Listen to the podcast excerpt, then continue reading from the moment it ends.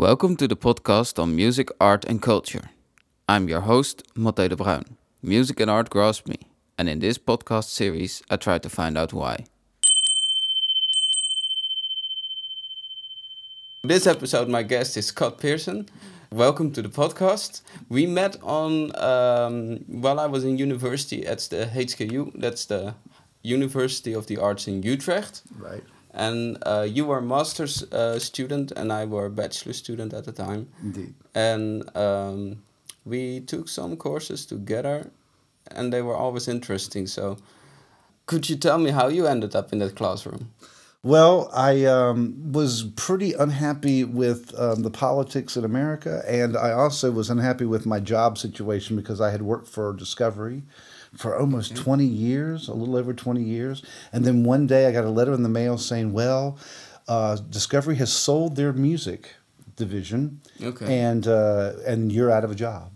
And, and because Discovery was my only client, I didn't take a lot of time and effort, energy to, to build up a big uh, list of clients that I could go to. So I didn't work f- very much for uh, a few years. When I did work, it was on great sort of high end projects, but it was very different working once or twice a year for a few weeks, you know, when you score stuff than working all the time. And when I was with Discovery, I was working all the time. I have about 2,000 copyrights. If you look on IMDb, there's over 200 shows. They're not great shows. they're not. There are a lot. There, there are a lot of really bad shows. That's the sad thing is if you look up the actual like ranking, there are five or six or seven. You know, Okay. but um, but they played all the time, so I got enough royalties where I thought, you know, if I get the opportunity to do something else, I will. And then when Trump got elected, I was just like, I cannot handle this, and uh, and I wanted to get a master's degree anyways. So I looked up uh, opportunities overseas, and HKU was the easiest, and I got uh, the Holland scholarship Okay. uh, so that I didn't have to pay full price. And you know, I liked the people, and uh, even though my dad's British, they had Brexited me, so I wasn't going to go back to the UK. no, yeah, true. Um, so I thought I would take a chance, and the and the interesting thing is is that I'm I think I actually like it better than even the UK, uh, because um, once you get past the language, um, which is not that big of a problem, but it's in, it's belangrijk to learn in the Netherlands. Um, but um, once you get past that, I find the Dutch people are amazing. The, the musicians are just as good as any uh, American composers, and but just underserved. You know, it's a small country, yes. so. that's that's definitely a problem within the uh, the arts sector. It's so small. Yeah, it's underserved because the quality of the stuff here is some of it's amazing. It blows the hell out of some stuff I've seen in the states. That, what what I noticed about small f- scenes is that um, it has the potential to both serve talent and also serve crap really well.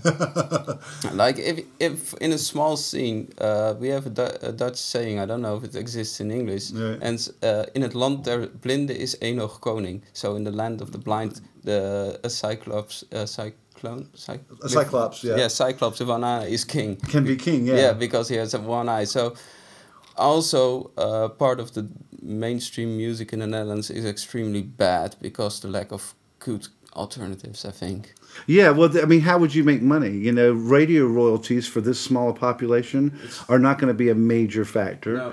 Um, the what is a factor here, and, and what I found out during my research, is that the Netherlands is unusual. They're one of the most um, they they go see live events more than most peoples on the earth. Really. Yeah, um, more of their of your disposable income is is uh, geared towards seeing live events than any other group of people, any other nation on the earth. I never knew that. Yeah, I, I didn't either actually, and I found out about it quite accidentally when I was doing research about something else.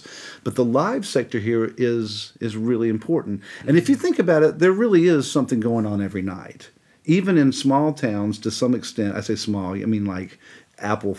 Uh, Amersfoort versus Utrecht. Yeah. But even in mid-sized towns, there's usually a theater in the middle of town, like a, a Yeah. live action theater. Yeah. And they usually have bands and, and festivals and stuff every weekend.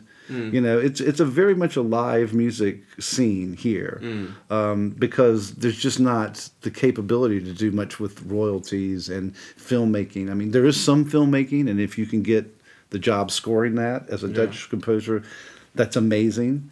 But even if you do, I, I, you know I work at a at a, at a sound um, you know as a, at a music company and uh, the Dutch composers they make okay money but even if it's a blockbuster hit in the Netherlands you're not going to get rich from that. No, definitely not. You have to move to either Hollywood or Bollywood to get Right, rich. so so Tom Holkenborg and Yeah. you know people like that. Uh, That's Junkie yeah. XL to us. Yeah, oh, that's right. Martin uh, uh, Garrix and uh, Mm.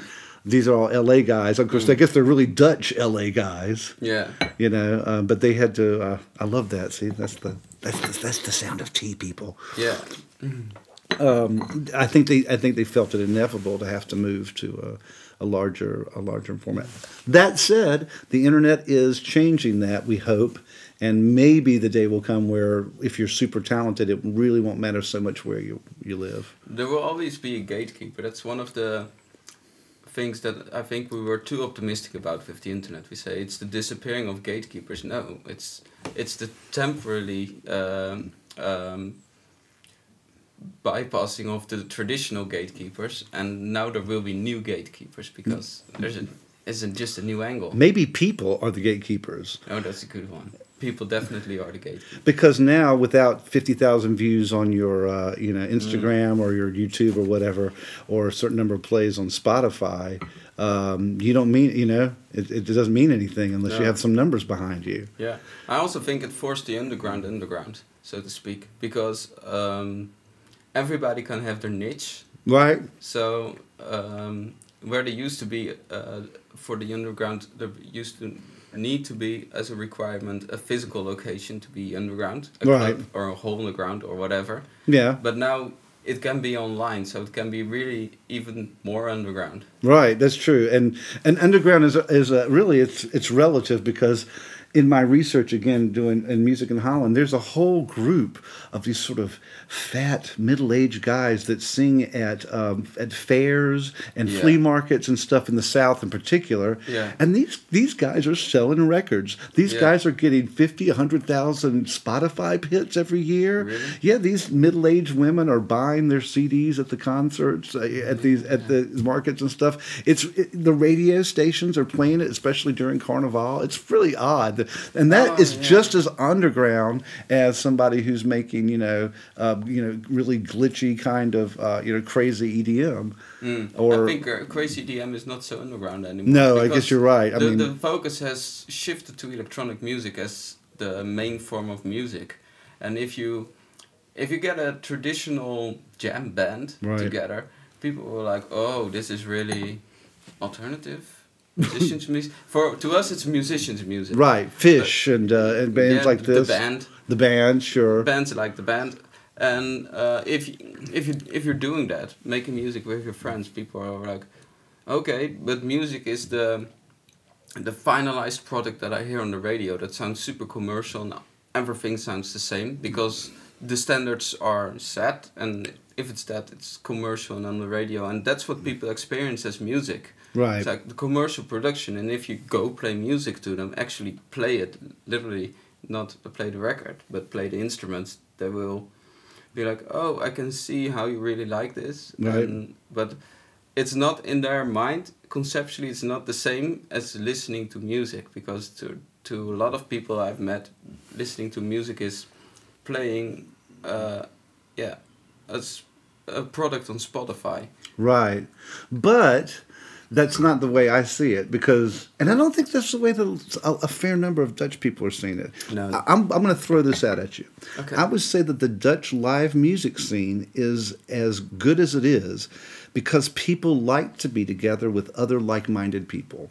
Especially the Dutch, Yeah, yeah. and and and when you're all enjoying the same thing at the same time, then you have a community. I, I know this because I, for the first time in my life, and maybe this makes me old, I didn't know what a silent disco was, and then I went to uh, Amsterdam last weekend to Hush, and there's it's a it's a silent disco Yeah. there, and uh, oh my god, you know it's it, it's just the most strangest idea because everybody is jamming out, but if you don't have the headphones on, it's a very it's like a library. It's it's just a very quiet, light, you know, nice place that you can buy overpriced drinks. But uh, but in fact, everybody is rocking out.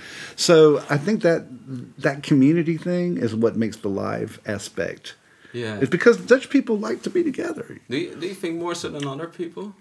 Well, I never realized it's a Dutch thing. I agree with everything, but I never realized it's Dutch.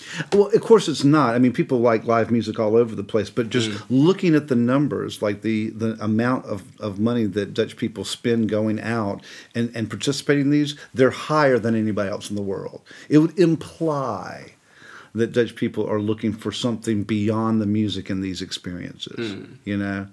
Plus, I like the fact that um, when when when I'm out hearing a band like Kensington or something that you know they have sort of these established records and everything that Yeah. we all know every note of. They at least do get loose on the live stuff, and they don't. It's, they're not robots. They can play Yeah. it, you know, a variation of it, an acoustic version of it, an a cappella version of it, or Yeah. an extended break in the middle or Yeah, something they like can that. play it. They can play it exactly, and that is not that common anymore. You know, thirty years ago, if you had a record out, you could play the instrument. Here, now, you know, you might be a technician. You might, you know. I, I have this opinion, and I will throw this back at you. okay. that uh, professionalism killed music, and Hmm. and that's not. I don't mean a professionalism of uh, showing up on time, although it helps. right. But um, what I what I mean is um, standards like a professional musician always brings a backup guitar that sounds the same like his first guitar. Right. A professional musician is always has whatever prepared, and they're, they're they're all valid IDs. They're not bad. Sure. But if you stack them all up, you get a sort of rules of what to do to ensure the same outcome every time you play, and that killed music. Hmm.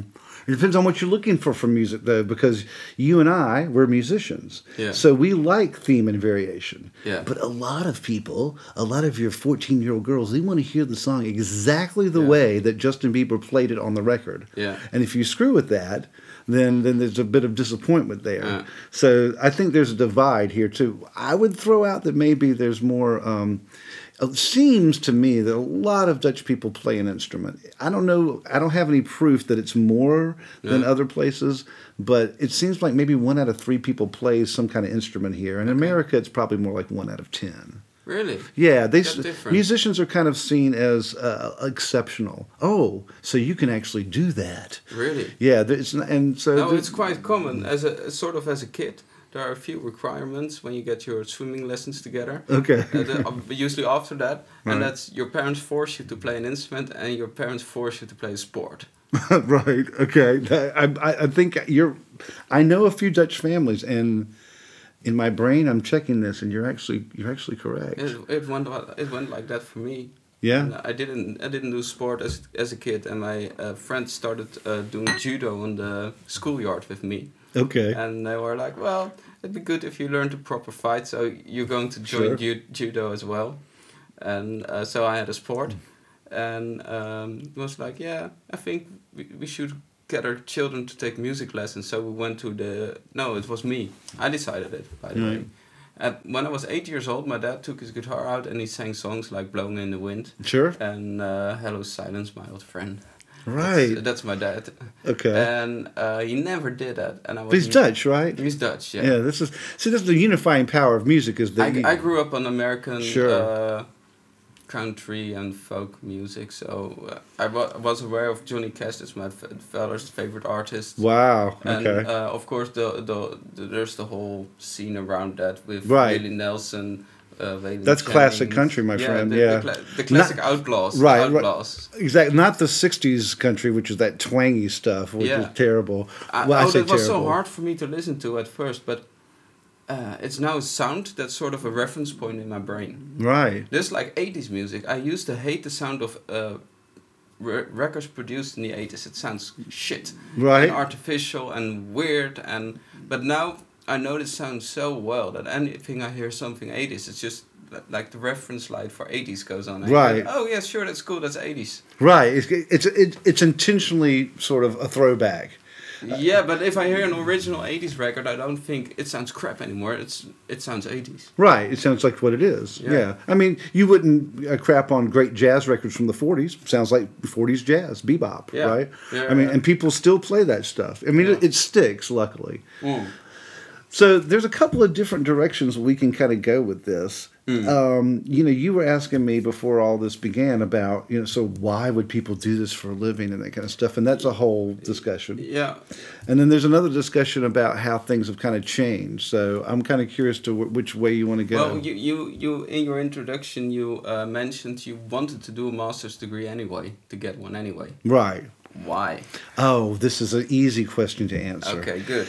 So I worked for the Discovery Channel for so many years. I was basically trapped in a studio for like 20 years. Uh-huh. And so I was not aware of changes in technology like I should have been. Okay. You know, I, I wasn't So you wanted to get updated. Yeah, I wanted to get updated. Not only uh, like the best software and, and what people were using now, but Mm. also styles of music. You know, I mean, I kind of came out of my hole, and all of a sudden it was you know glitch. Uh, this was back in 19, 2012, 2013, uh, and then you know going towards you know jungle punk and just different genres that I wasn't even aware of, and so I felt like if I was going to teach um, young people, you know, about music and not just composing it, but the psychology of it and all the rest of it.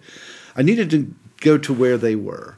Yeah. Because, you know, when I was trained in music, there was no internet. So if you wanted a reference to uh, music, it was usually classical music. And, um, you know, it was it was a long process. Here, you can teach in one class with the internet. You can go, okay, now go to the YouTube that shows the tuba player.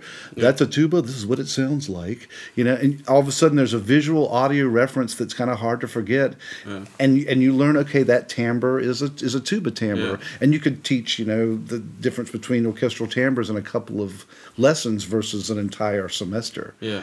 But without those references, I mean, we had records and stuff, but you know, you had to go to the class and you had to all listen to it together in quiet, and you know, it was a long, mm-hmm. slow process.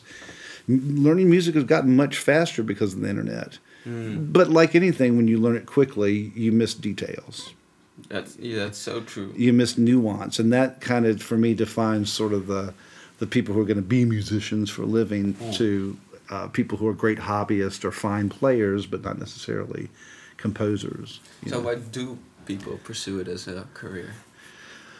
Well, you know, I have a I have a music psychology class, and I talk about you know why is it that uh, that some people, and we all know these people are just destined to be musicians. They can try to be something else. They can try to hold down other jobs and stuff, but it never seems to matter as, to them as much as music. And I take that because um, music is something that gives an immediate positive feedback. If you're six years old and you have a natural talent and you play a sequence of notes that is familiar to people, Yeah. you get this very happy reaction from your parents, from your friends, and from your own brain. Your brain goes, Oh, that was great. Look at all this positive response. I'm going to give you a little hit of dopamine. Yeah. I'm going to give you a little, uh, you know, a little chemical, um, you know, uh, reward. And um, and then when you're playing something and you don't play it well, then your brain goes ugh, and it gives you a little hit that says, "Hey, I don't feel good about that. I didn't do that well. I want to do that again," and you become sort of, for lack of a better term, really really tough on yourself. And so, what you end up with is a group of people who have an intense love for music, who get a little high off of music when they play it, who also beat themselves up all the time because that's the way you learn to be a better player. You can't become a better player unless you, to some extent, have to be critical of your performance. Hmm. But that doesn't stop when you when it's with the musical instruments. Those people continue to be tough on themselves about their academics and their love life and their family and their personal behavior and all that stuff, which kind of leads to a mental acuity, a, a, ch- a change in, in their mentality that can alienate people. And, mm. and then it sort of drives them more into music because music never says no, you know, unless you can't play it. You know, music is always there for you, whether it's passively listening Yeah. or whether you're playing it. It's a friend that never will betray you generally. And so, you know, by the time musicians, people that I knew as musicians, got to their 20s, they were pretty much hooked. And when they weren't playing music, they were doing stupid shit like, you know, taking drugs or being uh, very um adventurous sexually or, uh, or doing thrill seeking stuff, you know, um, crazy stuff that you hear about musicians doing. You hear about musicians trashing hotel rooms or, you know, getting into fights and stuff. And I have to say, I take some of that as being a search for the dopamine hit that they're not getting when they're not playing music. You You know, that's kind of my take on it because none of the professional musicians that I know ever kicked this stuff. I mean, I know people who are professional classical composers that are still smoking herb at 70, I guess Jeffrey's 78 years old. Yeah. Mm-hmm. You know, because that's what they used in the 60s to deal with not having the dopamine hit when the guitar was left at home. Uh, interesting. But this is all somewhat conjecture. I mean, it's got some anecdotal evidence here and there to support yeah, it, but there's not been a lot of studies about this. I do real, I, I do recognize some things about for myself, and I do reckon uh, I do miss some things. One of the things that I never had, and that's maybe the most crucial thing for me, is I I wasn't a natural right off the bat. Mm-hmm. So I didn't get like, oh, you play a few notes, oh, it's familiar, it's nice, and mm-hmm. give you the dopamine hit. It was more like uh, a struggle to get to learn the instrument. Mm. I'm not an avid practicer as well. So what what kept you st- st- you know do you mind me, me yeah, yeah, the tables sure, on you? Sure, so, yeah, yeah. so what made you uh, since you weren't getting uh, immediate satisfaction? I've, I've never really known, and that's part of why I'm doing this podcast series. But uh, part of it is uh, you got hit initially, like bitten by the bug, mm-hmm. when I was eight years old.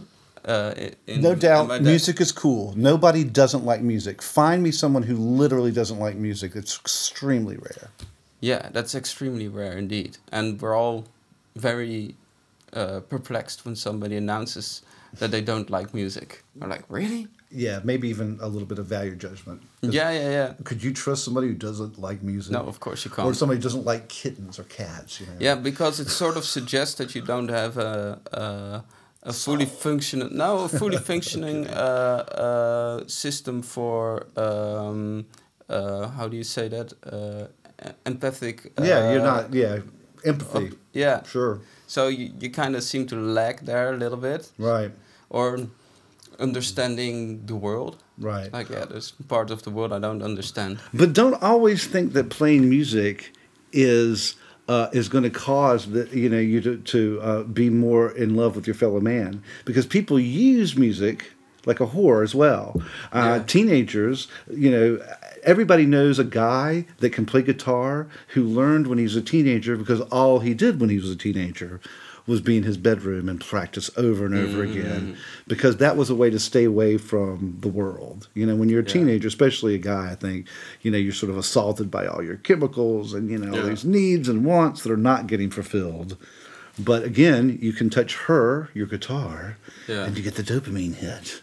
Yeah. So it takes a little the edge off the rest of it. For me in high school, that, that, that was certainly the case because at some point, I was the guitarist in high school. Right. Oh, it's, it's, a thing you can be. Sure, it defines you. Yeah. It's brilliant, and and yeah. again, who doesn't like that? Yeah. Well, no, it was. It's very flattering for the ego, and I always suspected that I was just. I was wondering, am I into music because I love music, or am I into music because I love escaping from the world? Well. And is there a difference? That's now the question that I'm asking. Yeah. Um, yeah, that's interesting. You should I heard that crazy sound. Yeah. What was that? No, it's. Oh, just something went by. It's, it's okay. Something outside. That is actually that's a really good. I would be interested in asking my friends some of that. Uh, that was not a question that came up on my surveys because you know I asked a bunch of people when I did this research about mm. their personal experiences, and that's why I came up with the the the lecture that I did because I I found that it was a case what I, you know, didn't have to deal with was the really negative consequences. I mean, none of my friends died because of an overdose. No.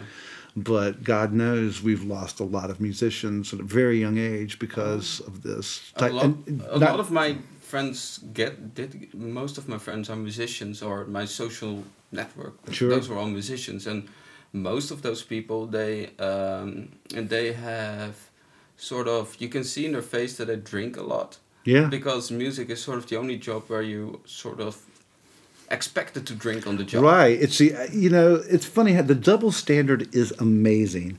I talk about this a little bit in the lecture. I thought if if you found out that your pilot had just had a joint before you know yeah. driving the plane, you would be none too happy. Or the the, the yeah. surgeon had just done a line of coke. Yeah. But either those things with the musician you just paid thirty five bucks to see, and you're just fine with it. Yeah. Hey hey, where's mine? Where's my yeah. hit? You know, let's go backstage. Or or even the the musicians weren't drinking Right. What kind and of they, they seem to want to go to bed after the show. though. That's such a bummer. Right. So right. you much lo- There's an expectation, like, "Hey, come on back here, let's do stuff." Yeah, is you are the party. You are the exactly, and you and your crazy antics, uh, regular people Hmm. uh, can sort of uh, live vicariously through that. You yeah, know, you, they you really enjoy it, and for, for one night, uh, you just sort of join the train of madness that the artist is on. right exactly. But you know, if you know their art, I mean. Uh, I'm only going to use her because she's super famous now, Billie Eilish. Yeah. You know, you can hear in her songs, this is a gifted person that has a lot of struggles. Yeah. But she's just happens to perform it in such a way where we can all sort of identify with it. Hmm. Um, you know, I, I find that the, the further away from this personal music you get, the less of this that you get. So Yeah. weirdly, classical musicians, in my experience, are not quite like this because they're it's not it. I don't know what it is, but classical musicians seem to keep their lives together a bit more than say pop, dance, rock, soul. You know, even uh, I would even say singer songwriters and folk musicians. Yeah. Um, and I'm not sure why. Is there something about the composition process that causes this? Because com- you know, classical composers, they they're not composing; they're playing an interpretation of something that's, already done. that's right. what do you think? I Do- think they're definitely very, very different people. Yeah. Because you can put a bunch of uh, pop musicians in a room and a bunch of classical musicians in a room. Right. And y- you don't have to ask them to raise hands to figure out uh, which is which.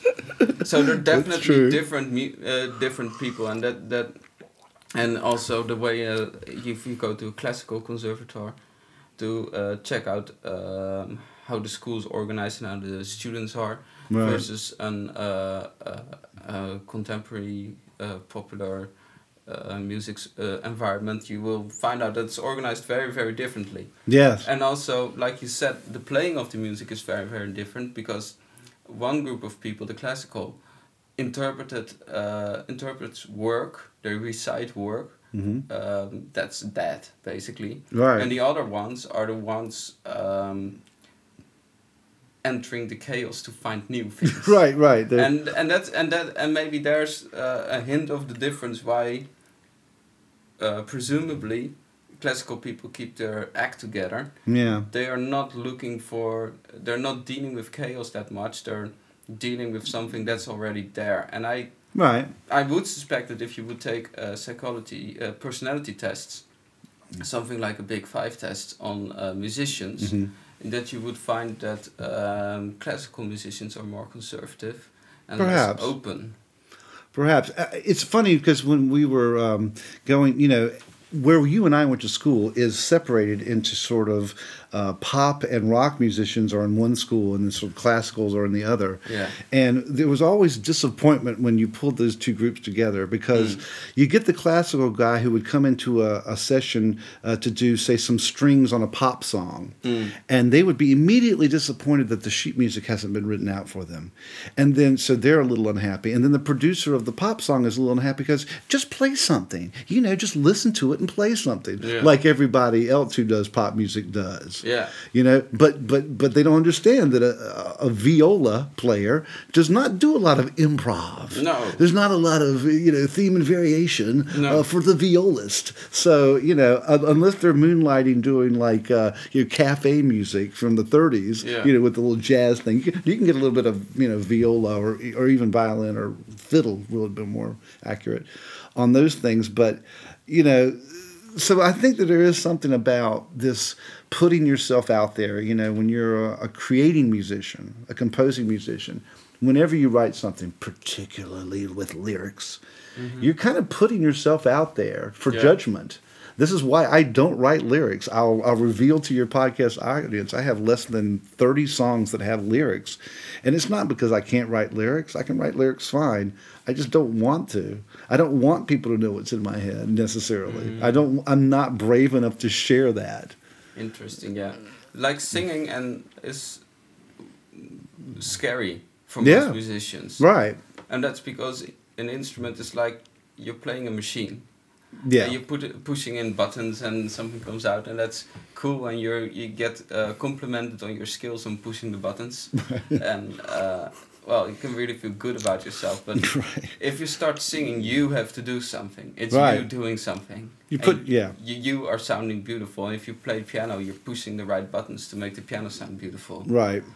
That's sort of the conceptual difference, I think, with singing. And I never realized, but apparently with lyrics as well. Right. Yeah. I, the, I, do you write lyrics? I can't sing at all. Okay. So Well, I, ca- I can sing, but I can only sing ugly. So uh, I don't I don't sing, Right. and I don't like music uh, with, with vocals in it, which is absolutely true. Not true because I listen to ninety percent of what I listen to is music with vocals.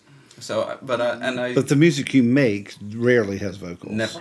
Never has vocals. I've never made any. Yeah, well, Yeah. I'm in a band, so the the singer of the band makes vocals. But Right, right. If, if it were up to me, But there there's a big difference, my friend. You know, your friend in the band going up to the mic and singing in front of those people, you're back there going, thank God it's not me.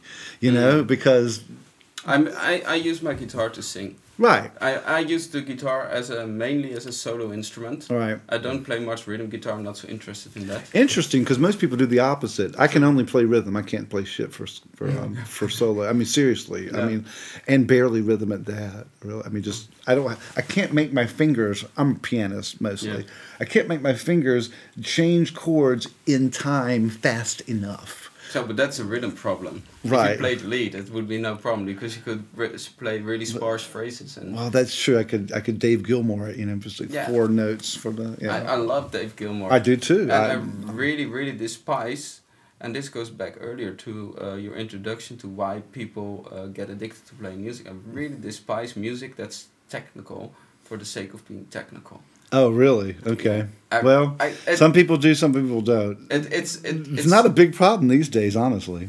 uh, being technical for it, no people love it and uh, and that's it's something that frustrates me as an artist not as a musician but as an artist i feel um, music is a way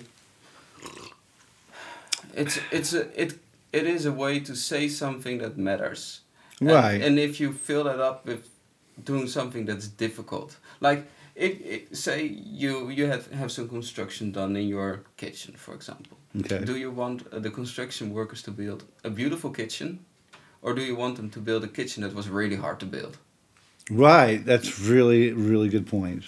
And um, i if you have both kitchens done, and uh, you will go visit them both, both Right. your friends have a new kitchen, you go, oh, that's a lovely kitchen. Uh, I would really love to have that. Yeah, yeah, it was a really good builder. Okay, great. And if you go to the other guy's kitchen, you go like, okay. Yeah, Wow. that's a kitchen. Yeah, but it was really hard to build. Like Impressive. It's Yeah, im- impressive, but it's not functional, or it's impressive, but it's I not. I don't want to cosmetically see it. elegant. And I, I, will, I, will, I will respect that craftsman for building such a difficult kitchen, but Right. it's it's it's a non-issue, and to me, uh, that's the same goes for music, and it's it's it's a fault that happens during the early music training process because most. Um, you, you get most things taught during teaching and you get most things that are wrong taught during teaching so one of the assumptions that i had as a kid when i started getting guitar lessons is the older kids have been uh, doing guitar lesson, taking guitar lessons for longer, Mm-hmm. and therefore they can be, play more complex stuff, and therefore they are better. And well, you know, that that- was true. That's true, but my, my first music teacher told me, Scott, you're going to go through three phases. The first phase is you'll play, no matter what the instrument is, Mm. you'll play what you can play. Yeah, And then at some point, you'll you'll get those down, and then you'll play as much as you can play. Mm. Way too much. Mm. You'll really get into finding just the most complicated stuff to challenge yourself if you're an addicted musician like like you and I are. And then when you're mature, you play what is required. Which is often not everything and more, but just some simple phrases here and there. So I can always tell when I have students, they're usually in between in one of those three phases. They're Yeah. either not they can just barely play and they're playing what they can, or they're coming in and they're doing these crazy Randy Rhoads, Al Meola solos, or you Yeah. know just um, you know Rachmaninoff second piano concerto. Really, I mean, just like the, the most Yeah. amazing possible, you know, physically demanding stuff. But at the end of the day, people want stuff that will move them. true. And the one of the failings, I say failings, one of the reasons that bebop maybe is not popular anymore, you know, bebop, very very difficult to play. Yeah. But doesn't mean anything. Because if I I mean that was a little bit of bebop right there, you won't remember that melody at all because there's no repetition, there's no motifs. The whole idea behind bebop was a feeling, Yeah. a feeling that this could do anything. This is a feeling of freedom, which is why I guess African Americans really clung to this because a they were great musicians, but b you know freedom was a fairly new thing for them, mm. and to be able to express themselves. But as far as great music with memorable melodies and stuff like that, not so much. You can't hum a lot of jazz. No. You know, it, it, classic music, music that we all know and love, comes from a nice balance between you know exactly what needs to be there and not much more. Yeah, what pops into mind is that the jazz standards that we all know and love these days are all only the ballads. Stella by Starlight. yeah, yeah, that's Round true. Midnight, Someone to watch Green, over me. Yeah, yeah, Funny Valentine. right. And uh, if you early bebop, like the Charlie Parker bebop, Yeah, salt peanuts, salt peanuts. That's really not on the charts nowadays. it's not on the chart. Right, yeah, yeah. So yeah, Exactly. but, but I don't know. Taking the A is probably not going to be heard on the radio anytime Nope. soon.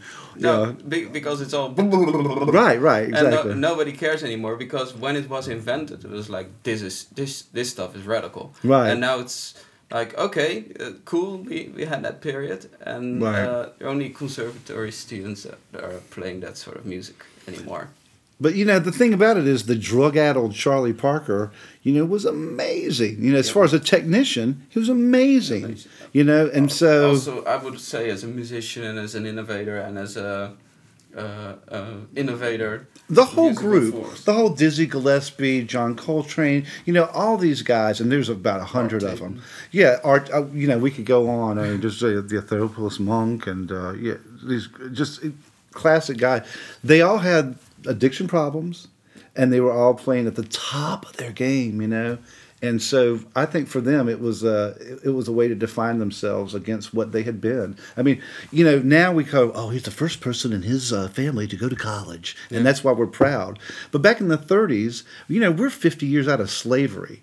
If you include Jim Crow laws, 50 years is not long. It's within a generation. Yeah. So having, you know, your father, brother, sister, whatever, be famous for being able to do this, be on the radio, be heard by millions of people, that that's you know, that's a peak experience. And that's music offered that to black people. Black people were not running companies, were not, you know, do they weren't even allowed in the army to some extent until World War II.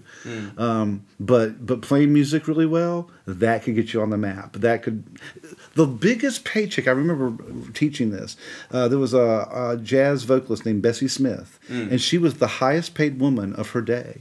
And she was a black woman in the 1930s, Yeah. and she was making more than you know the the, the people uh, the De Beers Diamond Fortune that was run by a woman. She was making more than that. She was making more than the wealthy people, the the, the ladies and the Rockefellers and all the Wow. yeah Swarovski uh, Crystal people, all that.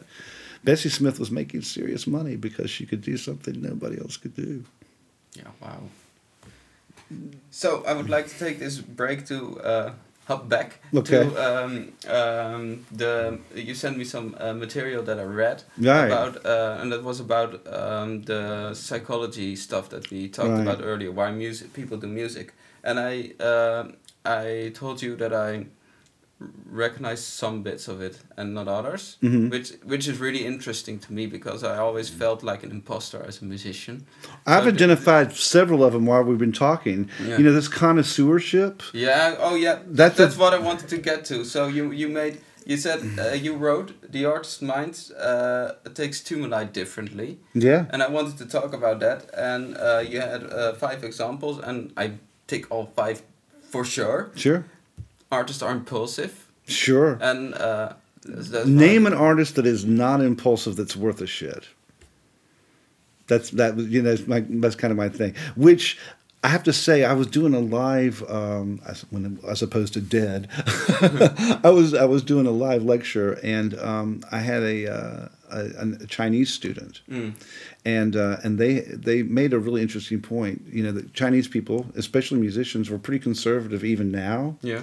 And then she looked at me and she says, Yeah, name a famous Chinese musician. And she stared at me. I was like, Oh my gosh.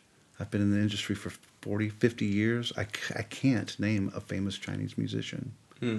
There aren't any because they don't put themselves out there. Interesting. The, the, the culture does not allow them to put themselves out there quite yet. I think you're going to see a real renaissance in Chinese music soon.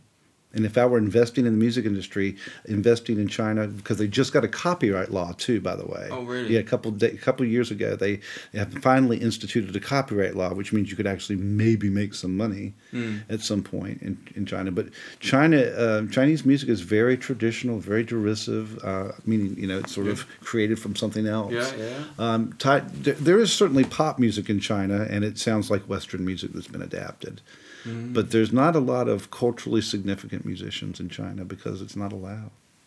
You know. But anyway, So why do you think artists take? No, this this is the the, the question is the other way around. So artists take uh, stimuli different.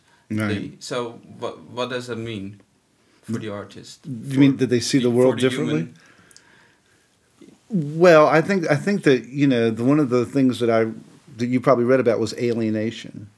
Yeah. Yeah, um, you know, musicians who are really good, who are kind of obsessed with music, are generally alienated from uh, a lot of people, um, just because they have a relationship with their instrument and their music that's rare, and it's kind of hard to share.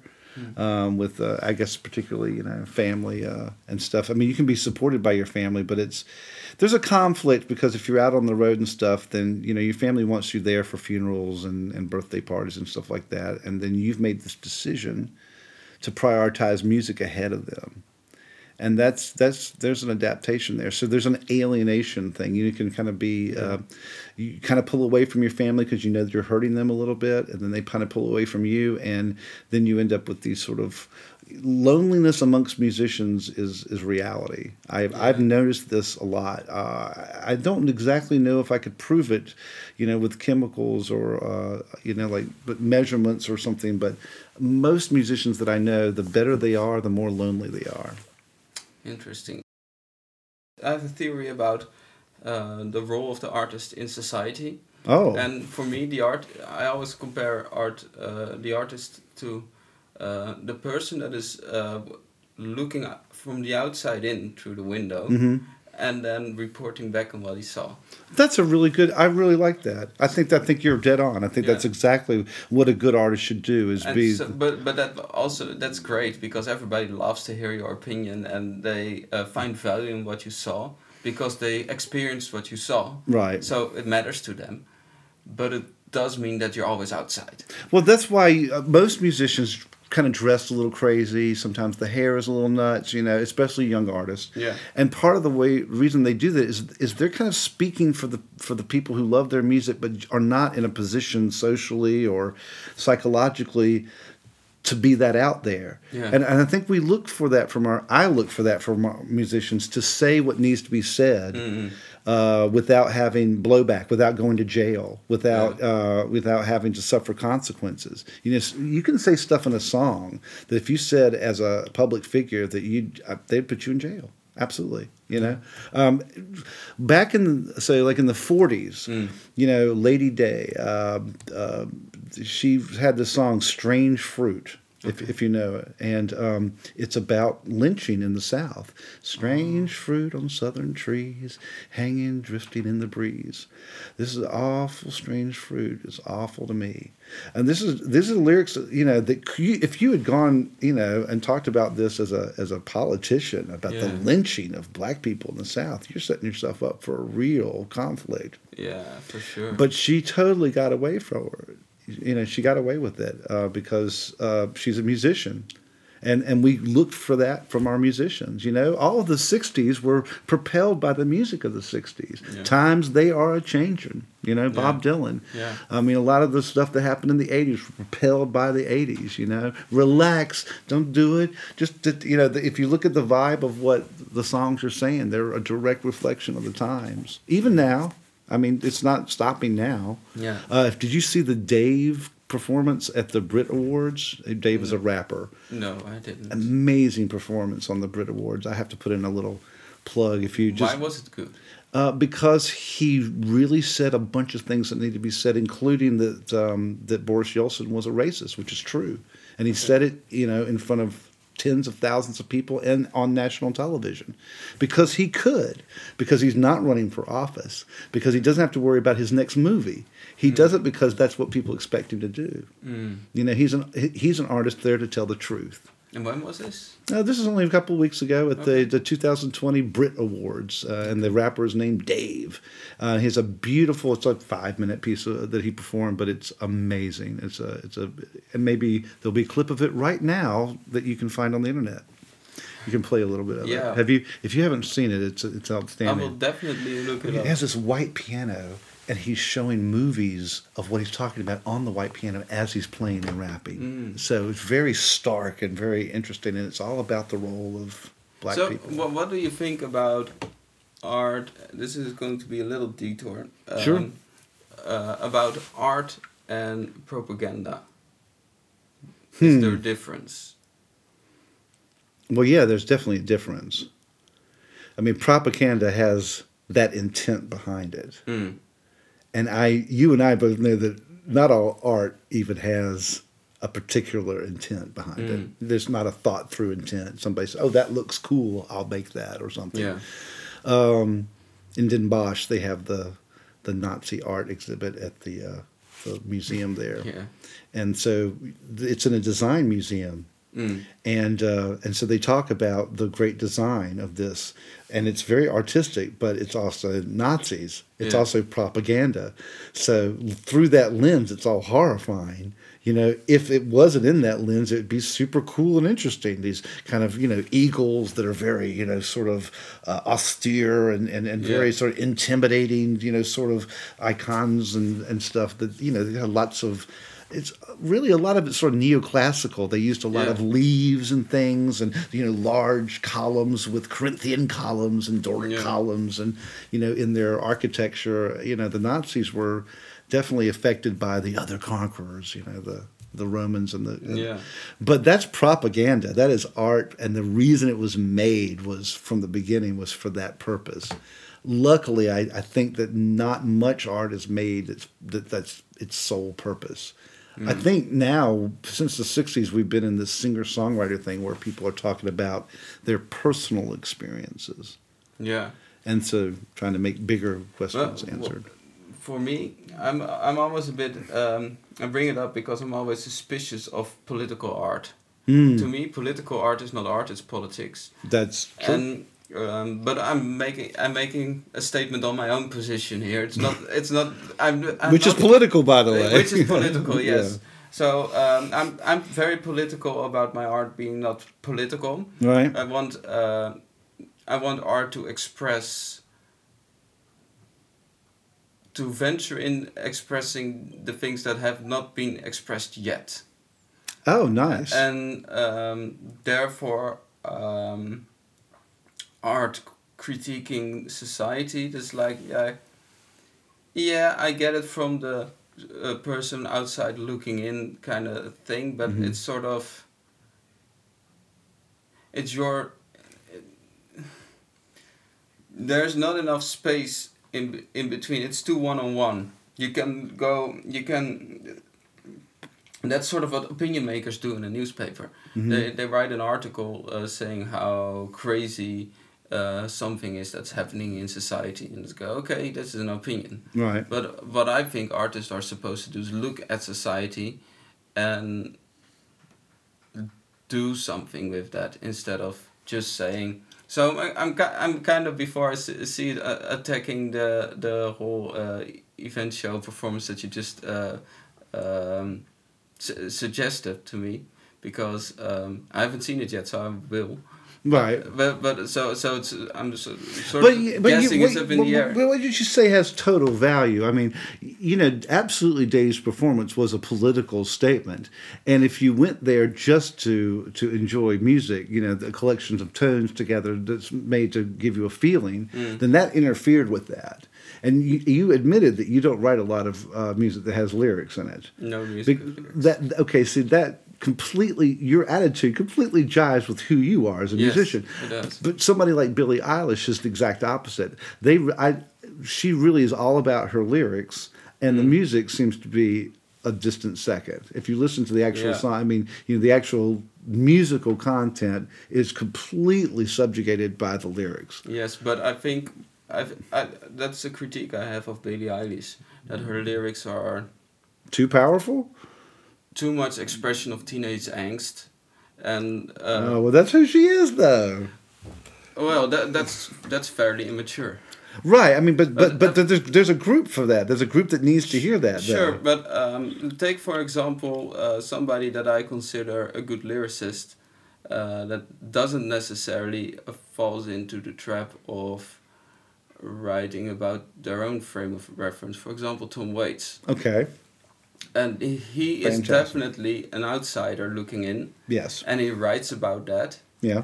very sarcastically often but it it's not a sort of I'm the outsider looking in and I'll tell you everything that's wrong and this is my problem with the world. Right. And there is there's this artistic interpretation that makes it so much more valuable, so much more timeless. But you know, Tom is really honest, so I never get the feeling when I'm listening to a Tom Waits song that he wrote it for any other reason except to ex- express himself. Yeah. I never feel like there's a political agenda behind it, even if it happens to have a political It- agenda. yeah, that's often uh, there, there's he often takes strong stances on things, but it's Right. But it's all personal. It's personal. and he's yeah. and he's not saying you ought to feel this way. Or So is that what you meant by from the from the sixties? You get a personal Right. experience in the, in the songs. Right, right. And it, it, that's the light in which you see Billie Eilish her uh, accounts of the world. Right, right. I see Billie We Eilish- hope that that grows with Billie, by the way, because that's who she is now. She truly is a seventeen-year-old girl. Hmm. Is I would, that young? yeah. So, so I would not expect anything more from her at this Oh, point. really? Now, if she were twenty-five and she were writing this, I'd be a little disappointed. I thought she was in her twenties. yeah, if I was, uh, Is she that? If she's that young? yeah, she's literally seventeen years old. She can't Oh, wow. drink. she, when she goes out, she, they have to watch that. You know. Oh Uh, wow.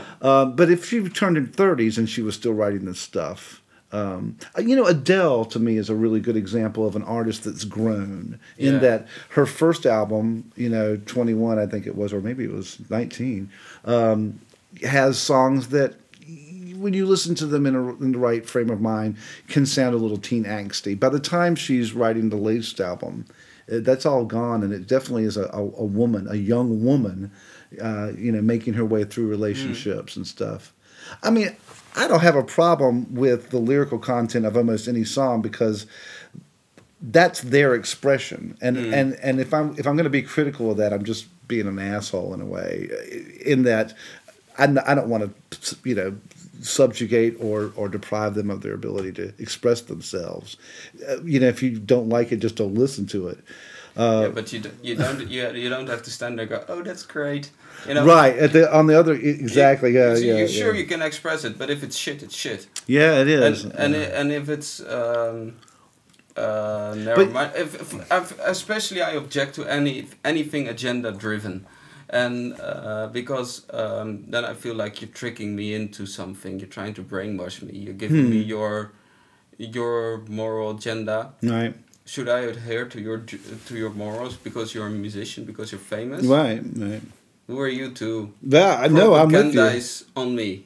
Right. So yeah, I, I, totally. I, so I, I kind of get I kind of get upset about these sort of things because I think it's hijacking of the arts. yeah, you're always going to have that though, because people abuse anything. So uh, art is not going to be an exception to that. Hmm. Yeah, but and therefore we as the artists have to be vigilant and call them out. is that our job? Yes, because it's it's any it's any crowd's job to uh, be self-critical because it's easy to be critical of others. Yeah. and for us as musicians it's sort of it's the, world of musicians is our world and sort of it's like kind of it's part Yeah. of your house and your house is your responsibility Right. So- I don't know. You think that there's been? I, I hate to ask you the questions, Yeah. but do you think there's been a change in the way that musicians are perceived in the last fifty years? I guess that'd be hard for you to answer since you haven't been alive for fifty years. yes definitely musicians uh, sort of I, I there are certain clear periods this is not my observation i learned this from others as well Right, but uh, for example uh, the 80s really is the era where people are those like rarefied rock stars, those aliens that uh, touch down on Earth just to Right. uh, just and everybody is happy to be in their mere presence for for a moment, and you can really see that on early MTV. That Sure. whole uh, mentality about what an artist is supposed to be. Royalty. Yeah, Royalty. Re- really. and, and that's that's totally gone now. Right. That, uh, that was kind of destroyed by the late two thousands. In the two thousands, you had a sort of um, throwback to the to the to the old school rock star that uh, partied and was uh, uncatchable. right. But then social media totally uh, destroyed that, and now Okay, that's and I was looking. I was trying to figure out like how that got destroyed, and you think it's social media. Yeah, I think you're sort of right in that it definitely dis- demystified. It demystified, Some. and it, it, what what it did, it, But it also cut up the audience. So there's not not no longer, you know, there's there's one Keith Richard to the whole uh, pop music uh, world. Right. there- there's only one, and that's and there will never be a second Rolling Stones because that's um, that's the only band that survived. That was one of the original bands in the West that uh, created uh, pop music and rock and roll. Sure. Uh, and he's the longest standing uh, part of the longest standing band sure. and um, they did everything in every um, era That's true. and there, there's no undoing that and Right. now uh, i think the audience is much more split up so um, and you see that in award shows they get more and more categories as we speak That's true. and uh, so um, there, there's a there's a king of every small group Right. and when this transition was happening though in the uh, and I agree with you in the in the 1990s what came out of that was I think the uh, codification the uh, acceptance the, I want to say it was kind of codified in the musical um, legend, uh, uh, mythology uh, of a more independent uh, view of things. Like you went from sort of having these mega groups with these, you know, sort of huge hits and stuff, and and you're right, sort of the rock star royalty mentality, to like the exact opposite. Like by the mid 2000s, people like the Dixie Chicks and, and Adele, people that you could touch, people, you know, Susan Boyle, for God's sakes. I'm Yeah. trying to think of. Uh, uh, sort of comet. Uh, I don't know if you know An- um, Ani DiFranco, um, a couple different. But but this whole singer songwriter thing became much more acceptable. oh yeah that was the era of singer songwriter Right, right. Be- be- as a reaction to the big rock star, because the big rock star wasn't possible anymore, because record labels just weren't putting millions of dollars into promoting one or two, you know, bands. For me, it's interesting how it's over the course of the last hundred years, I've seen musicians change from being completely dismissed at the beginning of the century to respected once recordings and radio came out in the Yeah. 20s and 30s. All of a sudden, people got famous and people got paid. Yeah And that continued on, including black people Mm-hmm. uh, in the 40s and 50s in the form of, of jazz, and then including lower end white people in country recordings and, and rockabilly and stuff like that. Yeah. In the 60s, all of a sudden, people who were not particularly, you know, were not classically educated uh, musicians and stuff, you know, were really getting famous. Then the British invasion and all this stuff. So it's kind of gone up and down because then singer songwriters kind of came in as a reaction to that in the 60s and then they get away in the 70s with disco and punk and all kinds of crazy stuff. But throughout the whole situation the the uh, credibility of musicians has never been lower than I think it is now. Like uh, up up until now you know musicians were still respected because they had learned their craft. They were popular and by being popular that meant something. You know there, not all these people would like this if it was not of quality. But now a lot of people can like stuff and it's crap because of the way that the internet and the electronics are are, are parceled out you know? Uh, our music honestly uh, god you, i'm going to get in trouble for this next sentence so we'll see if anybody pulls it out.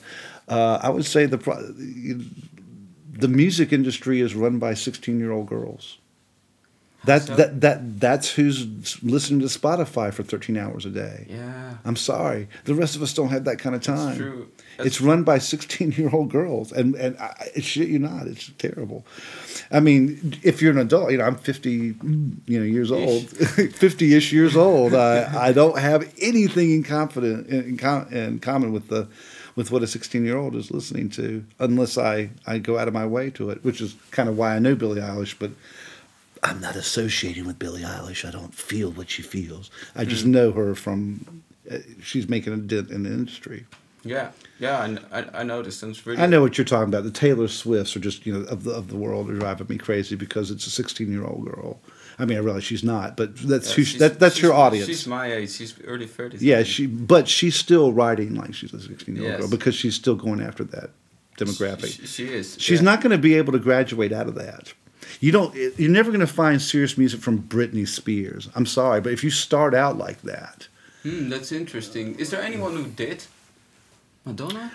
maybe Madonna got somewhat relevant. Although I'm sure after the William Orbit stuff was pretty cool that she did later in her career. I think by now it might be wearing a little thin. But um, um, there were probably, you know, Joni Mitchell never was not respected. So you know, Adele was never not respected. So Yeah. on that level.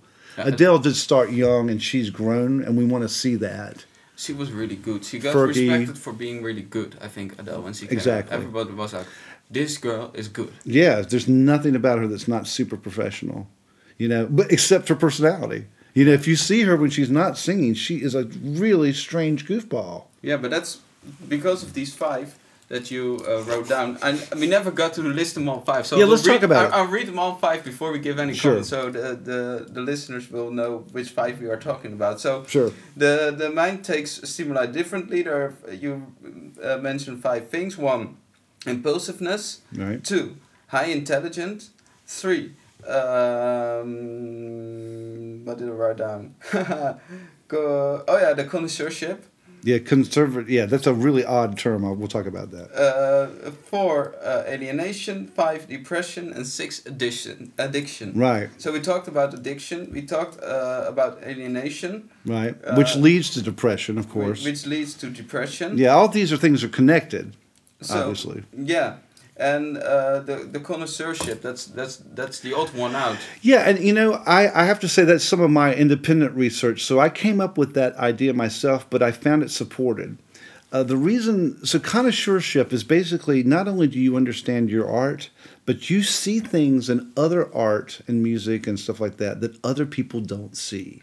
And the way you can tell whether this is an issue for you is if you're constantly talking with your friends about some aspect of a piece of music or art, and they're sort of staring blankly and going, "Yeah, yeah, I get you," but you know they don't. That's connoisseurship. That that that means that you have your sensitivity is to the the under you know the subtlety, the under Yeah. the underscore, you know the uh, the hidden meaning, the uh, the metaphors and stuff involved. Much more so, and and you can prove this, and I try to do this in my lecture by how many rock stars have these amazing collections of paintings or sculptures or you know this kind of stuff it's not uncommon for musicians to collect something Think of all your musician friends. I'll bet you one or more of them, if they don't have another artistic hobby like painting or something, they might collect something, whether it's antique or buttons or you know photographs or something. Um, and that has to do with organizing art and organizing stuff in their head. But it's something I totally noticed. I mean that um, I, I talked with um, I have a list. I talked about 25 people when I when I was doing the course. I interviewed them, and some of them were studio heads, and some of them are record label people. Most of them are musicians, but every one of them had a strong opinion about art, just like you. Yes. Your opinion about art, I would put to you, is stronger than most of your friends. Yes, you care sure. more. That's connoisseurship. Mm. You can't not care. It's not Also within true. you. Also true. Right. Do you understand that's rare? Yeah. Okay, so, no, like, no, not okay. really. I wasn't It, too, mu- too it aware. totally is rare. That, that, that is a rare. To ask people, do, do people do not walk around thinking about stu art the way that you do. Yeah. Some do, but it is a minority. Yeah, so, so stupid way this expresses itself in my life Yeah. is I care about the quality of the TV show that I'm watching. Sure, I listen to music when I'm in elevators. You Yeah. know, the, the, the, and Uh-huh. I get annoyed if it's bad. Mm. You know, like, Yeah. and it's always bad. You know, but but I'll sit. I will say something to people. My poor, long-suffering Vrow, Shannon. You know, I'll say, "God, listen to that bass on that sound. You think they could have found something better?" And she's looking at me like. What in an elevator? What are you talking about? It's five I- seconds. I always think, do they get paid for this? And if yes, I should make this because I could probably do this in five minutes and Right. I could be rich. I could be rich if I made this this You can make that stuff in five minutes too. You're right. I used to do that. I used to. Uh, I wrote for a company that did uh, cards. When you open up the cards, it play a little song. Yeah. Yeah, I actually wrote that music. Somebody has to do it. You know, little card song, and yeah, you get paid for that too. But um, that doesn't have anything to do with the the fact that you and and it's not a coincidence that you're a musician. Also have connoisseurship. It's just rare. Hmm. It's just rare. IT guys go ask them what their favorite bands and stuff, and they'll tell you, Yeah, but they're not passionate about it. Yeah, I noticed this at parties um, when I try to make small talk Oh, about my. music, and you go, "Oh, what sort of music do you like?" And they're like, Oh, that's "Yeah, that, I don't really care what sort of music." Yeah, is." isn't mm. that and, and doesn't that make you feel alienated? So you see how these all these all these things go together. I, I start pushing. I'm uh, sort of aggressively poking your ribs, so to speak, Oh. and and go, I go, "Oh, do you like this one? yes, I like this one. Do you like this one?" I pick something opposite. No, I don't like this. So don't like all music. You like certain music. Right. You just haven't um, put into words which is the music that you like, but they don't care that But it much about truly doesn't matter to a lot of these people. That's the thing is you can't imagine it not mattering. Yeah. But there are tons of people. Yeah, there, there, there's a guy who fixes cars for a living right right up the street. It does not care what is on the radio while he's fixing his car. You and I would have to have a double approved playlist. We'd be Yeah. up the night before going, okay, about now it's two o'clock. I'll be getting sleepy. I got to do some high energy rock there. I mean, we'd be all into it. Yeah. They do not care. No. And that is the majority of people. I can't work in a pla workplace where they have the radio on. Isn't that crazy? I can't cannot do it. And Right. I, I work a side job Sure. in a coffee place, and they have a, a playlist that's uh, standardized. right. And um, to me, that's the the, the most difficult thing about the job. The most challenging thing Right. is um, Is, is tolerating the bad art. is tolerating the bad art. Yes, Ah, see. that's that's the most challenging thing. Right.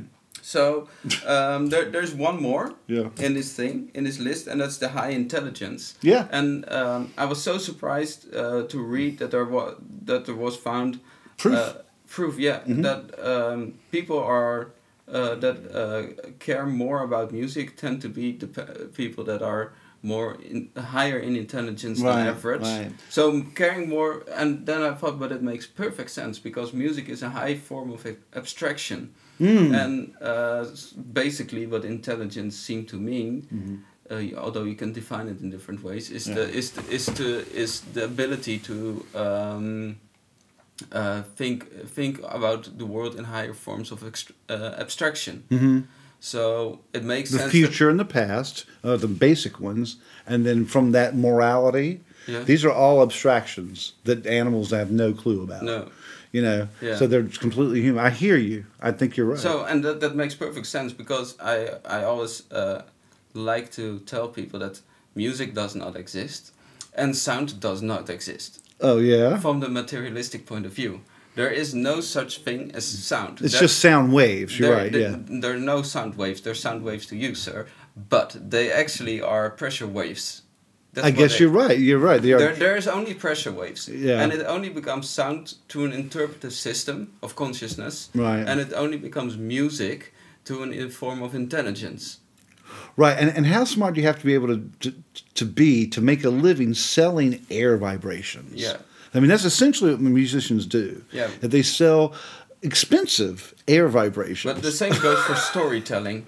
So, s- a- like Yeah, but a, story, a story yeah, doesn't perhaps. exist, but exi- well, not from the materialistic point of view, only from a phenom- phenomenological point of view. It- a phenomenological point of view. Yeah, Good that- lord, that sir. word is a bitch. That's beautiful. That's- I love it. But uh, for only from that point of view, do stories exist?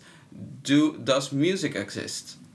So uh, wow, that, that's interesting. it's all levels of extra- uh, abstraction, and therefore um, I'm not so surprised that people that appreciate these ex- abstractions more tends to be the people that have more ability to appreciate abstractions. Right. Well, we have to put this into context too. So this started out with an article in Scientific American. I think it was in 1992, and essentially they had put together um, a compendium of all the uh, the literature and the and the studies done to that point uh, about people's what people's IQs were when they were tested in school, Mm. and then what did they become? What was their job? Yeah. And so they the, the, the, the Labor Department of the United States pays for people to do studies about how much people are making and what are the jobs and what do we need more more nurses? Should we be doing more of that, or do we need more uh, architects? Maybe we you know are coming Yeah. to, to help sort of balance that stuff Yeah. out.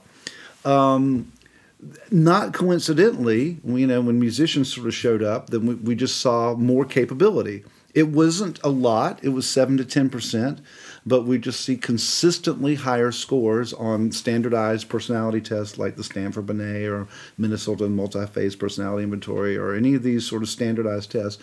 We just see a little bump in intelligence. And it was never the case that someone was a musician and was less than average intelligence. You don't see a lot of people who are stupid that are professional musicians. It just doesn't happen. It's so fascinating. It's not possible. And nobody talks about that because those people do take in music to great effect. Yeah. I mean, you know, if you know about Awakenings, uh, the, the, the whole situation that happened in the 70s, um, they started playing music for older people who hadn't spoken, who were in deep states of dementia, Yeah. had been non active, non-verbal for years. And all of a sudden they play music from some era that means something to them and they are completely animated. They're dancing. Some some of them spoke for the first time in years. They're gesturing. They're you know it, it awakens a part of their brain. Yeah. It's So a it's- different part of your brain. It, it's a different part of your brain. So I'm not saying that if you're that you can only be a musician if you're smart. No. I am saying that most musicians are smart. That's all I'm saying. Yeah. It's not required, but most musicians are smart. That makes life a little more difficult for musicians. I wrote in my in my in my thing that Hemingway said, um, um, "What was it? I've never met some uh, a creative person that was happy, yeah. or something like that." Something like yeah, Yeah. creativity. Yeah, I, Yeah. I remember the quote. It's yeah, not exactly that. It's not almost exactly that. Yeah, uh, and and that's true, um, because um, by virtue of being smart, you understand the challenges that humanity faces, and they and, and they affect you. If Yeah. you're a moral person, they affect your morality, and you're morally outraged. If you're a financial person, you you look at it from that context. If you're a business person, from that side, and indeed as an artist, you're looking at it from that point of view. But yeah, it's um, being smart is not always the happiest person in the room. Mm. You know? That's a good one. Smartest person is not the happiest person in the room. Yeah. There's no correlation. Okay. Well, So um, this is also really an insight in how my brain works because I'm going to ba- come back to the uh, previous uh, subject uh, Sure. to, to summarize uh, to close this off. yeah. Now I'm, I'm, I'm coming towards the end of my, my, my window as well. Mm, good. Um, so um, we talked about um, the artist changing from uh, uh, the role of the musician changing and the position of the musician changing from the 20s to the 2020s. Yeah. And um, also on our way to here in the car, we talked about um, all music being the same that's on the radio. Right. And uh, when we when we were talking about it uh, and walking through the music history, I realized the seventies was sort of uh, the the epic uh, moment of uh, musical diversity Yeah. and musical complexity. Probably. And from then on, from the eighties, it it became um, a more polished product yeah. And that's something that's still continuing today and i think it totally ruined mainstream music because it took over and that's sort of the moment music started to die and i had prepared a, a, a question about that and because i know you're very opinionated on this subject Okay. and um, I, I was wondering uh, because when the 80s happened what happened was drum computers Right. and synthesizers, and that's when uh, the possibility for making a polished uh, uh, product started to appear. right. So I, I'm wondering about music technology and real music. Did music technology kill music? That does music technology have the promise of uh, reviving music, Right. or is playing music dead and has something else replaced it? Wow, that's th- those are all big questions, you know. So I'll, I think I'll start with an anecdote and then sort of move from there. Uh, I have a friend here in Utrecht who is a uh, uh, an architect, And architects were not using computer aided design until the last 20 years. But all of a sudden, you could go from uh, an idea to a visualization, pretty much a photograph of what the building would look like without spending a dime. Yeah. You know, you, they they used to make models, actual physical models. You know, you've probably seen them in old movies. The architects when they were Mm. Yeah, yeah. making um, th- that wasn't required after computers. So computers gave them a tool, but you wouldn't say that architecture has been compromised. The quality of architecture in the world hasn't been compromised because of the use of computers, right?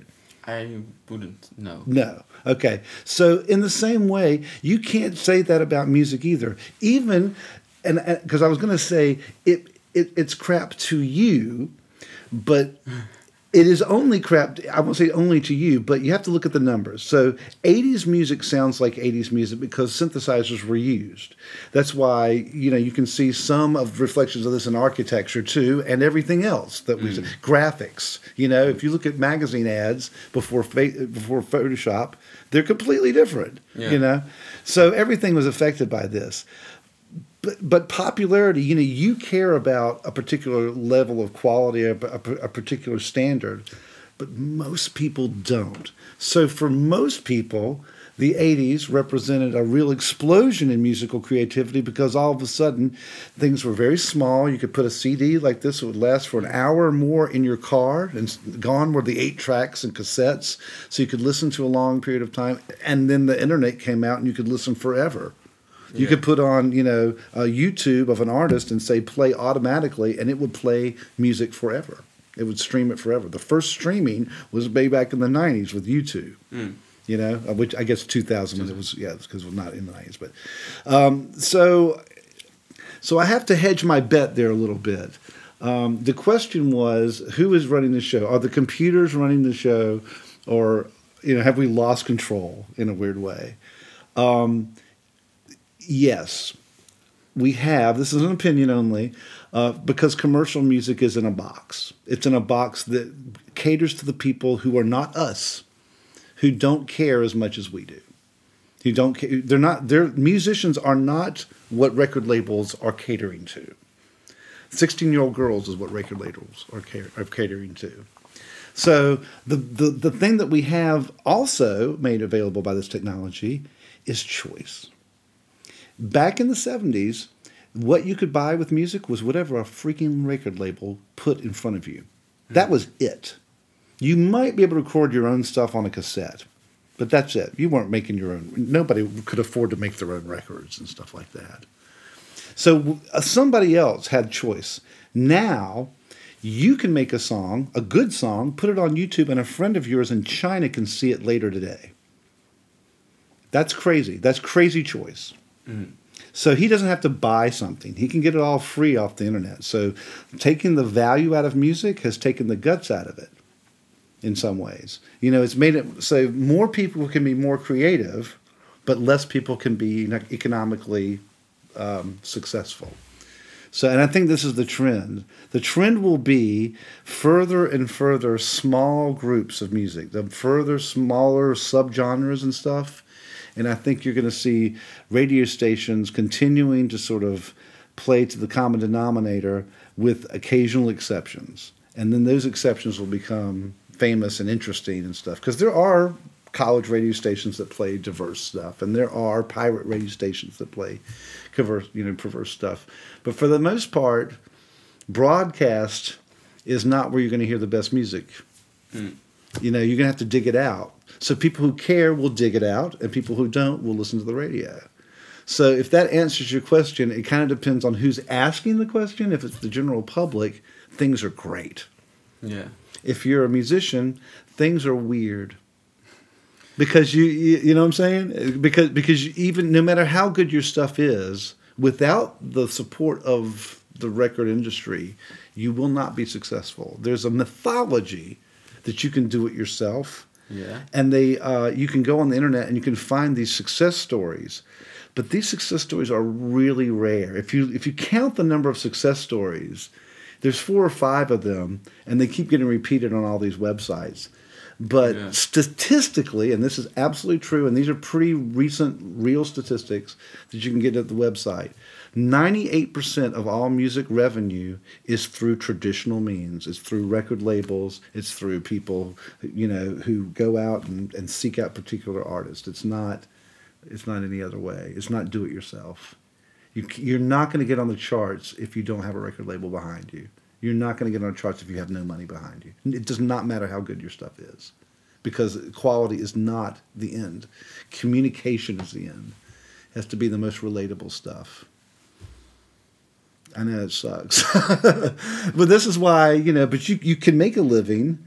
Um, I mean, well, I say you can make a living. You can make music that is crazy and you know and really says what you want it to say, but the chances of it being being able to make a living at it are really reduced now. You would have never been able to do it either, though. People say, "Oh no, it's ruined." But in the '70s, you would have sent your demo, and the record company would have gone, "Oh my God, this is too political. We can't do this," or "This is too much of a niche market." They're looking for the widest possible yeah. okay. thing. You know, innovative record labels definitely put out some stuff that that shifted it one way or the other, and I'm we're really grateful for those record labels. So the ones that came up with punk stuff in the late '70s, thank God for them you know, or the people who came up with um, the, the, new age stuff in the 80s. You might not like it, but at least it pushed the art one way or the other. Yeah. You know, these were innovative labels that most of them are not around anymore. Or, that's fine. But uh, in the main record industry, it's in a box. I see your frustration. So let me ask you, how, how does this how does this affect you as a musician? How did this knowledge? I'm wondering what to do. Yeah. So the, the, what are the options? What what do I have? Well, I can make the music that I want to make, and regardless of anything, and um, get some other income.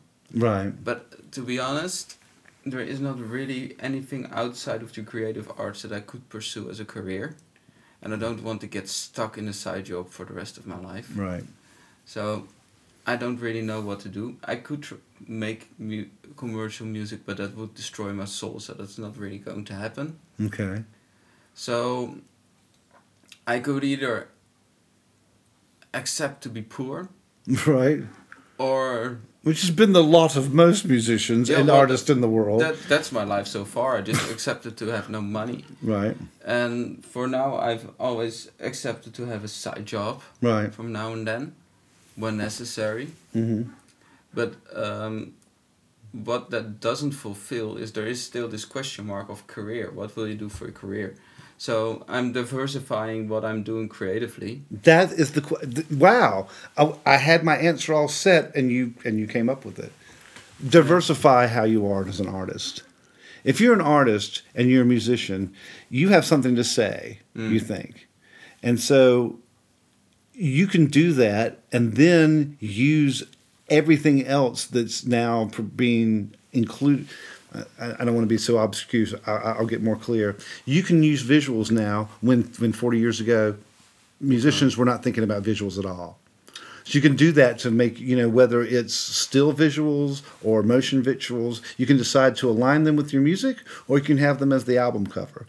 But you can use them as a way to further your communication. Will this make you a successful artist?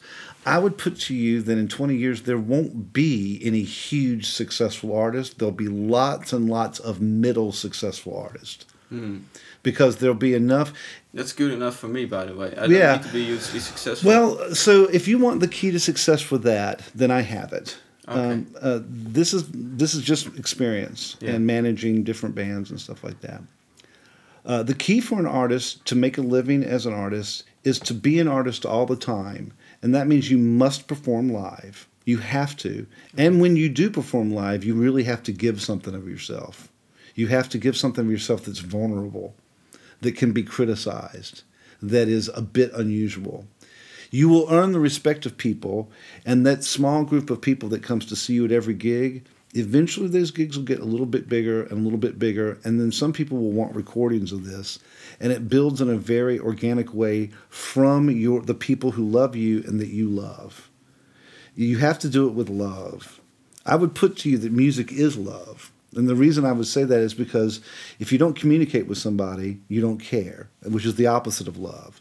So if the opposite of love is not caring, then caring is love, and communicating is love as well. And music is only reason that music exists on the planet. The only reason is to communicate. That is what it does. That is its particular and only job, whether it's in the animal kingdom or it's people. Bird songs, they're there to get fucked. You know, lions are there to roar. When they roar, that's music, and they're warning you. Music is communication. So you, as an artist, have to connect on a person to person basis with your fans. This idea of huge crowds following you around is not going to work anymore. But if you've got 50 people who will pay anything to see you, that will support any endeavor that you do, you might can make a living. I, I, it's just kind of that simple. There's a band called Jody Moon, and I hope they won't be angry. I use them as an example. Um, they're uh, from Maastricht, I want to say. Okay. It's a it's a male as female. She is a fantastic vocalist, very unusual. He's an extremely good producer. They've got maybe eight records out. They've been doing this for 10, 15 years. They've been on television. They've been on the charts a little, but they can't get anywhere with it. And the reason they can't get anywhere with it is the music that they're that they're playing is kind of cafe music, for lack of a better term. It's kind of low, sort of singer songwriter, sort of low energy stuff that doesn't lyrically take any chances. They don't open themselves up to anything. You know, it's all sort of little stories that don't mean a lot and stuff like that. And when I uh, they hired me to tell them, you know, why why isn't this working? And when I told them this, um, you know, the reaction was mixed because I think that they knew it was true. Uh, and that's the sad thing is you, you have to put yourself out there and be prepared for the hit because that's what people respect. You know, they respect that you will go, you know, that you are confident about what you're doing enough to make and stick by, you know, whatever you're doing. It's hard. I mean, it doesn't, it doesn't guarantee success, but I can guarantee that you will not be successful if you don't do this for the long term. Thank you. That makes any Does it make sense? A perfect sense. Makes perfect sense. Yeah, yeah. Resonates totally. And I can prove to you, by the way, that the that the record industry knows this. How? The Eurovision Song Contest. Yeah. What you see there is not bands, but individual singers who go out there and they pick songs or create songs that are emotionally vulnerable. Most of these performances, mm. you know, are are in, are made to have an. They're not there to rock out and dance to. They're there to get you to cry, to smile, to remember something. You know, if you watch the Eurovision stuff, I will watch it this year. now. Yeah, well, you should because it'll be in Rotterdam in May. I mean, so, Oh, so really? yeah, it's- it's Yeah. hosted here in the Netherlands, and that's that's why it's a big deal. But all these people are putting themselves out there, and th- th- the whole show is about putting yourself out there. They always have a part where you know, Billy. Uh, well, use a different example. You know, uh, Johnny uh, isn't just a musician; he's also a survivor. In 1965, his father was killed along with 15 other people, and you know he was an orphan. You know, they give you this life story on this Yeah. stuff. Yeah, yeah, But part of that is trying to, a record label knows what I know, is that you now have to connect with people individually, is trying to make that happen. So they have to give you this backstory Mm. to make the fiction, if it is, you know, to make the story something that people can relate to and identify with. Because people are now super fans. Have you heard this term? Yeah, I heard for it. Yeah, a super fan. And the super fan is a fan that will buy your vinyl, even though they don't have a record player. Yeah. Who will buy tickets to concerts that are not even they're, that they're not even going to for friends and stuff because Yeah. they're in a different area. Who will you know email you questions about lyrics and stuff. You know who who are really into you as an artist because they're not an artist yeah. you're their spokesperson. You're the guy. Way back in the beginning of this podcast, we said, you know, somebody's got to go out there and, and take the hit Yeah. to say all the shit that needs to be said. Yeah. It's still true. It's the same thing, Yeah. Go do it. but people aren't doing it. You think Ronnie Flex is not a political, you know, Mon is not a political person. These Yeah. the, the music coming out of these people is just fine, but it's not going to be around in a year. No. Nobody cares. It's it's the people that are. They are artists because they can't fit in. Right. Tom Waits was a great example that you gave. Yeah. Tom, Tom Waits can't sing worth shit. He can't, not at all. But at the same time, it doesn't matter if you're into what he's doing and what he's saying. Yeah. You know, uh, Randy Newman is one of my favorites. He also can't sing, but I love the content of the songs, the sarcasm and stuff like that. Enough, you know. And I think that uh, you, as an artist who does instrumental stuff, you have a even bigger challenge because you kind of have the choice between either being like super amazing musically, so that at least musicians get into you. Oh my God, did you hear how he was able to do play I'm not that? doing that. Yeah, I'm not playing for musicians. or go to where everybody else is. You have to instrumentally move people. Yes, that's that's what what you what you were saying. The thing what I was thinking now that um, the everybody can put their music on the internet. The Right. thing you have to do is make something that matters to other people, Right. That's that's exactly it. and that's that's the people are the gatekeepers thing. Yeah, it you have to make something that matters something to the other people, and why does something matter uh, to the other people? It it has to communicate something, and Right. it has to be true. Right. It has to be vulnerable because if you're not vulnerable, you uh, communicating niceties. Yeah. Niceties don't matter. Right. Yeah, they they matter, but not in that way. Yeah. Uh, what matters is if you truly be able to, I don't know, co- uh, be able to communicate something of your soul, put that into the, into your music, and then Precisely, yeah. people can feel that out. Yeah. So in our last minute, let me ask you: Do you, you have a favorite uh, author, someone that you read, I don't read that much because I'm. Uh, or maybe filmmaker? I can expand it to that because your generation is also filmmakers. I do not watch films that much. I like Jim Jarmusch. Uh, Sure. Okay. So most people though have a, have an author or somebody Yeah. that and and you know when they come out with a new book, then they go and buy it because they love that author. Yeah. You know. So for me, it was Clive Cussler. Some people it's Bill Bryson. Sometimes it's these people make murder mysteries. Stephen King is very con. You know, whenever he puts out something. I it- like William Gibson. William Gibson, yeah, fine example there.